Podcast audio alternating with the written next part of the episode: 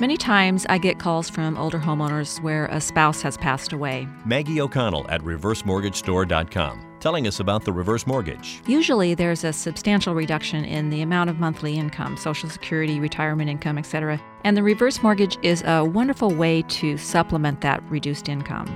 We have as many reasons for doing reverse mortgages as we have borrowers. People who want to set up college funds for grandchildren, pay off existing mortgages, buy a new car, do home repairs.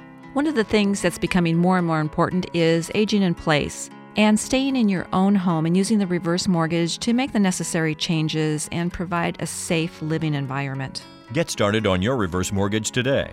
Log on to reversemortgagestore.com or call Maggie O'Connell at 800 489 0986. Must be 62 or older. American Pacific Mortgage, Equal Housing Lender. Cal DRE 01215943 and 01151456.